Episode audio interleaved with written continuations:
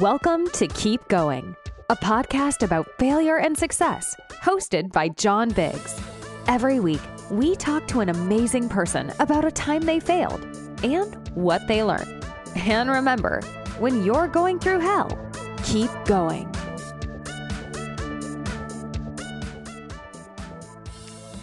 Welcome back to Keep Going, a podcast about failure and success.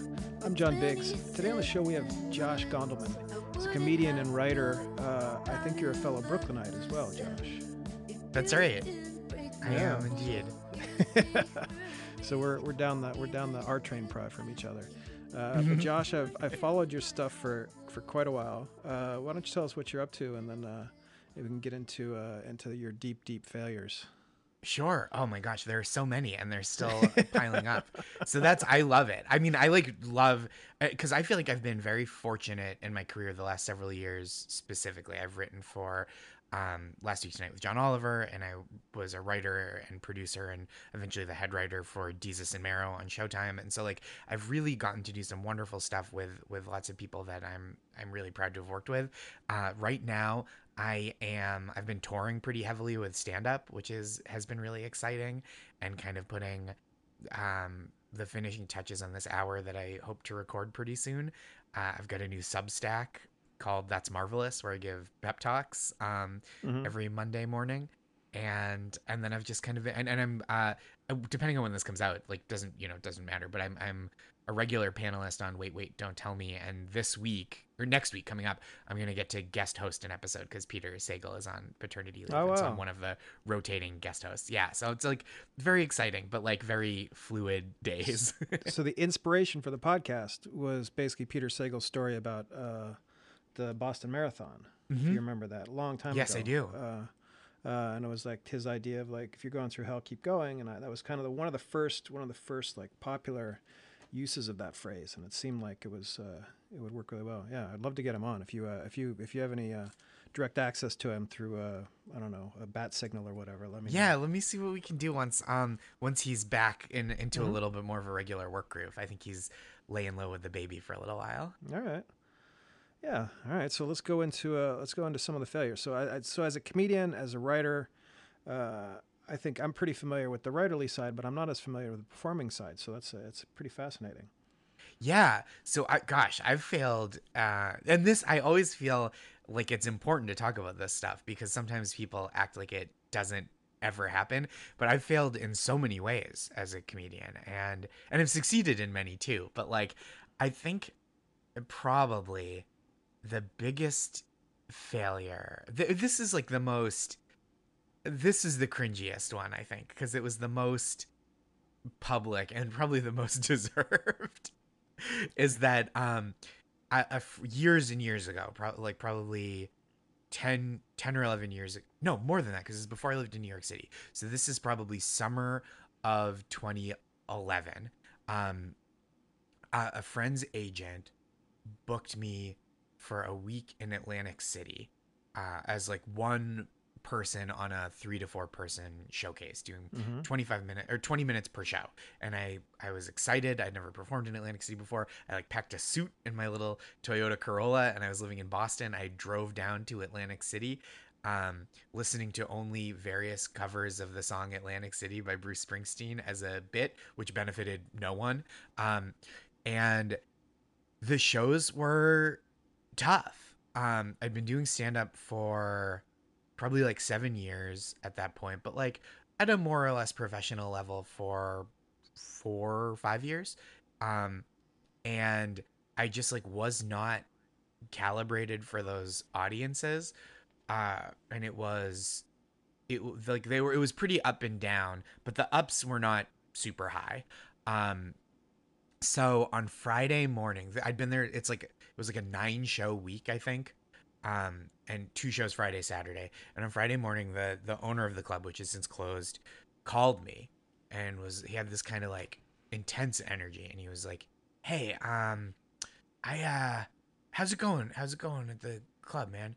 And I was like, "I you know, I think it took me a little while to find my footing, but I think I've like found the wavelength a little better, and it, it just took me like a couple shows to figure out like the way to reach these crowds." And he's like man, that's not what I'm hearing. I'm hearing you're bombing every show out there. I'm heard you're just tanking it, man. And I was like, well, that's not how I would describe it, but apparently that's what you've heard. And he's like, all right, I, I need you to turn it around. And I was like, wow, all right. and he was like, he was like, tonight, I really need you to, we're going to cut your time down, which is embarrassing on its own. Like to be like, you're doing so badly. We need less of you on these shows. Mhm. So he's like, we're going to cut your time down but I need you to really give it to him tonight. Like, really bring it because uh, otherwise, I don't know. You know, you really got to give it your all. As if like I had not been doing that all week. As if I was like either mailing it in for some for twenty. Like I couldn't do twenty minutes of work a day, and I Mhm. was I was being lazy about it, or like I was doing some kind of like weird art project because I just liked eating shit. And uh, and he's like, I need you to really give it your best tonight, man. Uh, and I was like, yeah, okay, uh, yeah, I'll do that. And uh, he's like, uh, but you know, give really give it your all. Um, but you know, Late Show Fridays why Steve Martin quit comedy. So good luck. And then hung up. And so this is Friday, like late morning, and I go out Friday, and I have like a pretty mediocre set on the early show Friday, um, C minus, I would say. That's if I was grading myself. And uh, the manager came up to me afterwards after the show and was like, "Hey, uh, they're sending you home." So they didn't even let me get to the late show. They fired me after the early show, and then Mhm. they tried to. th- So I left. They were like, "You can stay in the the condo that we're putting you up overnight," and I was like, uh, "It shan't be a problem. I'm gonna leave right now." So I was uh, dating someone that lived in New York at the time. I like texted them and was like, "Hey, uh, I'm showing up a day. I'm showing up three days early," and just like drove to their apartment. I like lost the pants to my suit somewhere on the way. it was just like brutal. And then they tried to. They were funny with the money on the check too. Like it was not prorated properly for the amount of shows I'd done, and had to complain to them. And it was it was truly like insult to insult to insult to injury. Mm-hmm.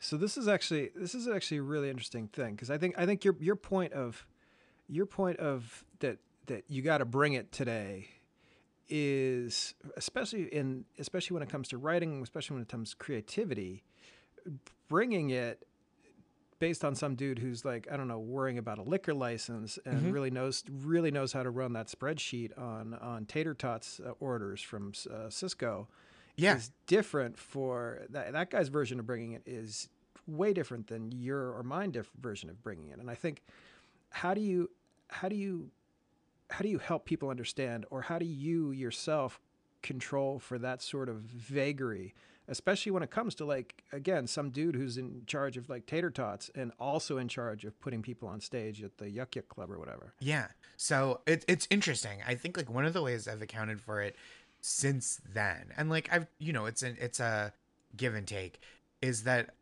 I kind of try to mostly take jobs where my bringing it is what they want from bringing it if that makes sense. Mhm. where it's like where i'm i'm try i try not to put myself in positions where someone's like you just gotta try harder. And i'm like well that's not gonna help. Because the thing i'm trying at isn't the thing you'd like me to be good at. You know what i mean? Like i'm not entering any slam dunk contests. I'm not like and that's that's almost what it felt like where this guy was just like i need you to do what these people will like more. And i was like Mhm. i don't know how. So it was like a really interesting like it was difficult because I, it's not like i liked not doing well on the shows. And it's not like there was a gear that i had that i was like holding back. It just was not a good fit.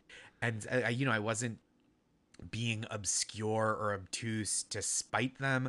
I just like wasn't didn't have the right skills. And i don't want to put it on the audience. You know i don't want to be like i can't dumb it down for these idiots. It was like Mhm. truly i think what they wanted was a level of kind of like putting on a show that i think i'm more capable of now but certainly at the time was not like the the mm-hmm. sharpest tool in my toolkit. So i think part of it is just like knowing what eh, where I will be well received or like trying to do a little bit more triangulation for that or like not getting too far out over my skis in terms of like booking for stuff that that will be mis- a miserable time for me and for the audience and, and um or making sure they're paying me so much money that it's worth just eating it yeah it's the yeah it's the well it's the it's the i, I don't know what i want and this ain't it uh is the is the Absolutely. term there, which is crazy.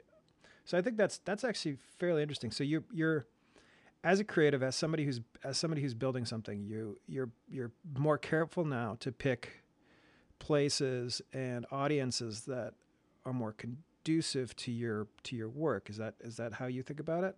I try to, yeah. I try not to like put myself in positions where um where I think it's likely that like the people there will not enjoy what I'm doing and then Mhm. I won't enjoy trying to like square peg around hole.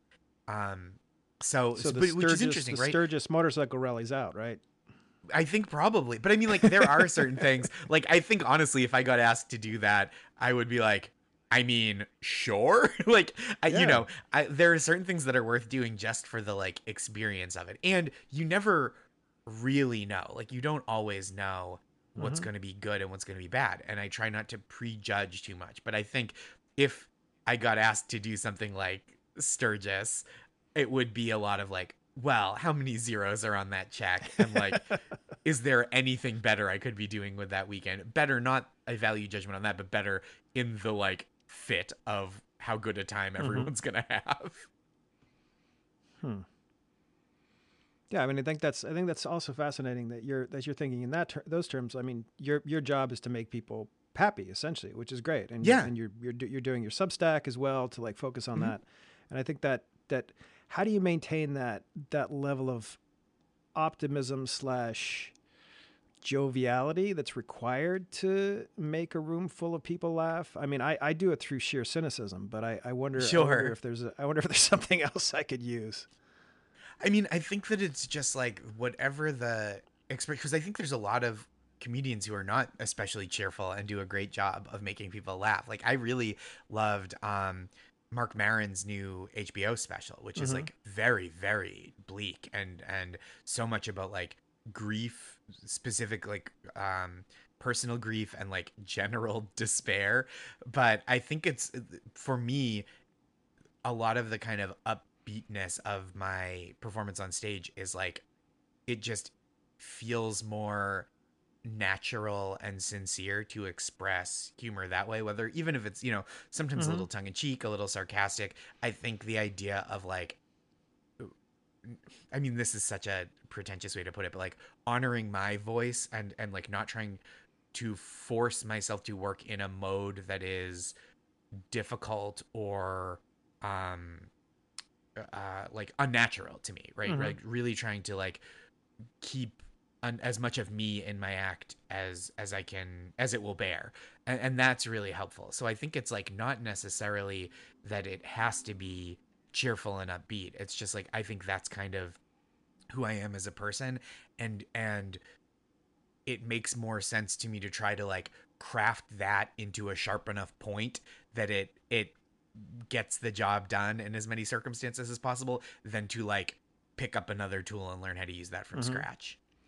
Are there any examples of where you just couldn't you couldn't so I, I saw it's it's almost like it's like a rock guitarist trying to play classical, right? You're you're on stage and you're you're bombing because of that. Is was there an example of that where you were trying where where you just couldn't pull off what you're usually what you usually do? Um, do you remember anything like that? Yeah, I mean, like, I think this that week was really tough. I I've had like a couple other weeks, uh, comedy club weeks over the years that just felt like, oh, either this is a bad fit or I don't have the chops for it. Um, you know, for for what for this crowd or and, and Mhm. I and I think there are certain times where you can shift gears, right? And go like, okay, I'm going to try to be a little more interactive with the crowd and maybe see if like I can cross whatever barriers between us by being like a little more direct and talking to people a little more one-on-one. So I'm not just a guy like doing some kind of song and dance up on stage that they're like, "Oh, we don't who who is this guy? Why is this alien here?" Mhm. um and to try to like engage more directly and sometimes that works sometimes it doesn't or like you know there there's a level at which there's there's i think the kind of stuff the the kind of material that i like to do or you know i'll be working on this hour of new material and there are some places where i go oh even though this joke is only 80% of the way there i think this crowd is like curious and engaged enough that they'll they'll weather it and I'll learn something about this bit that I'm working on and they'll enjoy it enough like they'll they'll like to see this kind of high wire act of like ooh am I going to get this new thing to work Mhm. and then there's some places where I'm like oh this is not the place for experimentation. This is the place to like truly play the hits you know? Th- this is like sometimes it feels like you're you're a band and they want to hear the covers and you want to play the Mhm. originals. And so it's um that that's kind of it. And i i, I just was reading a rereading um Ga- you i don't know if you know gary gulman who's like one of the uh, one of the best comedians working. And he he was doing these Gary Gulman's comedy tips on Twitter and then compiled them the year of them on on Vulture. And I was rereading that because Matt, um, Matt Ruby who's a very funny New York comedian um, had had brought it up recently and I was like oh yeah. And I was going through and he was saying like you know you don't want to throw out this stuff you're really excited about that you're like ooh this is kind of a blossoming new bit to just wither in front of an audience that is Mhm. like already not on board because then you lose confidence in the new stuff. And if you do the tried and true stuff and it doesn't go well you know maybe you go maybe you spiral and you're like oh i'm nobody i'm nothing. Or maybe you go well this just wasn't an a match tonight you know like i know these jokes work i've i've done them across the country i've done them in comedy clubs and theaters and and bar back rooms and so like maybe we just weren't communicating well tonight So I think that's that's a good concept to uh, to stop on. I think I would love to hear what advice you have for somebody who's trying to break into creative a creative career, uh, writer, comedian. Uh, Mhm. Obviously, you have to roll with a lot of punches, and there are a lot of punches. I mean, you've been in some great rooms, right? You've been in you've been in some great writers' rooms. You've been in some great comedy clubs.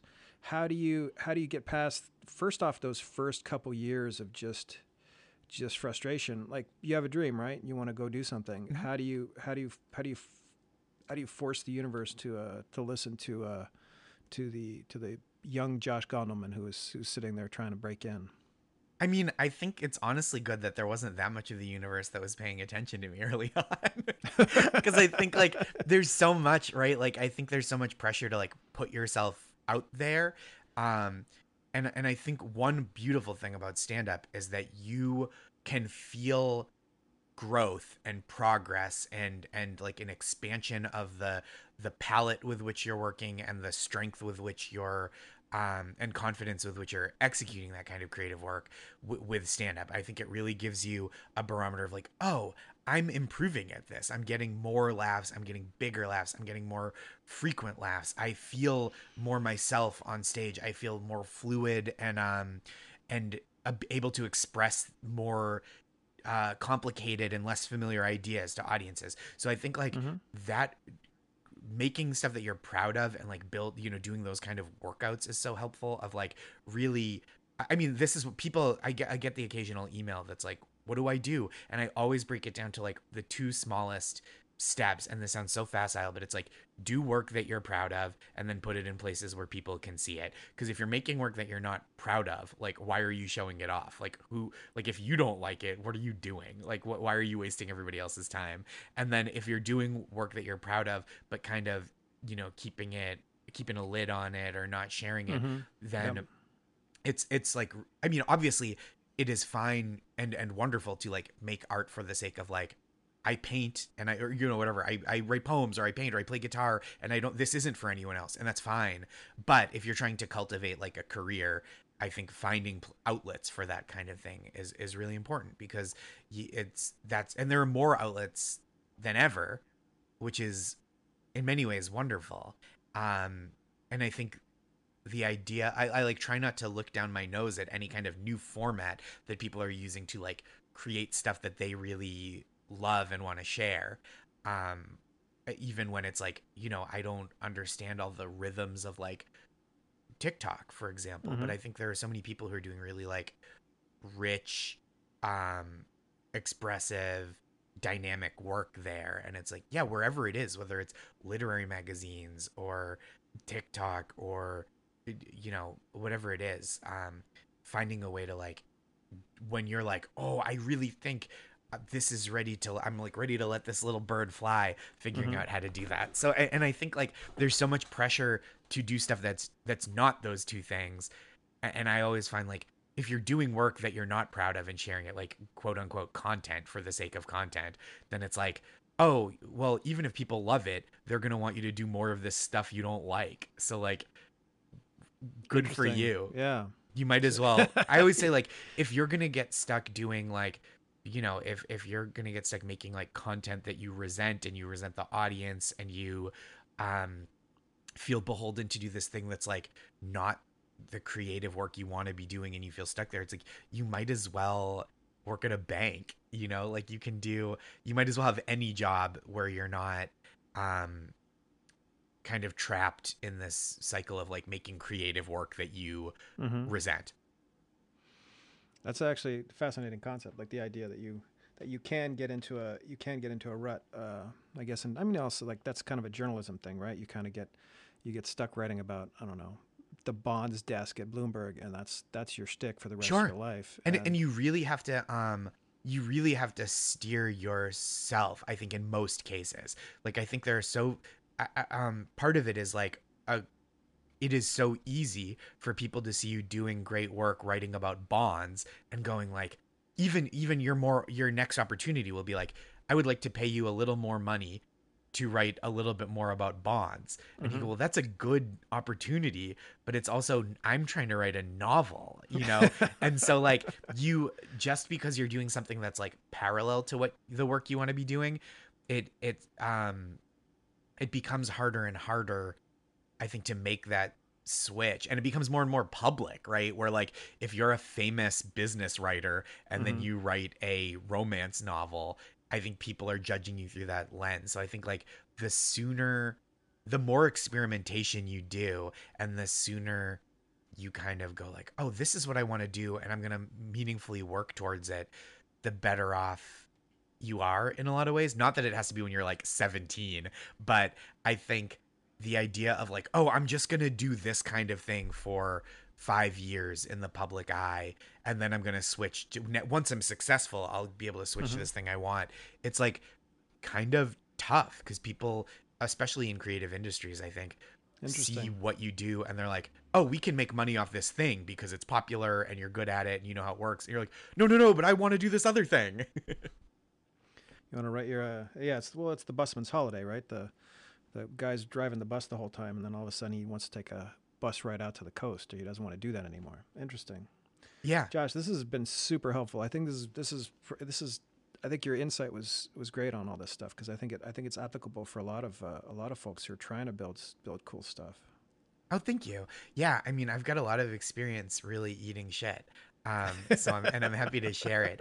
I always, I like, am so, uh, especially in stand up, I always want to hear the bad stories and like the stories of like, it's, you know, that what's the quote of like, um, all happy families are the same. Every unhappy Yep. family is unhappy in its own way. That's how I feel Mhm. about like killing and bombing, where like all killing is the same to me. All bombing is unique in its own way. all right, I wish we we should just do a uh, we should do a full like album of you just bomb of just all your uh, all your Oof. bombs essentially. Oof, horrible to experience, but fun Yeah. to talk about. Wonderful. Josh Cool. Gondelman, you can you can find him on Twitter. You can find him on Wait Wait Don't Tell Me, which is amazing. Uh, Yeah. Thanks for joining us. Thank you. Thanks. This has been Keep Going. I'm John Biggs. We'll see you next week.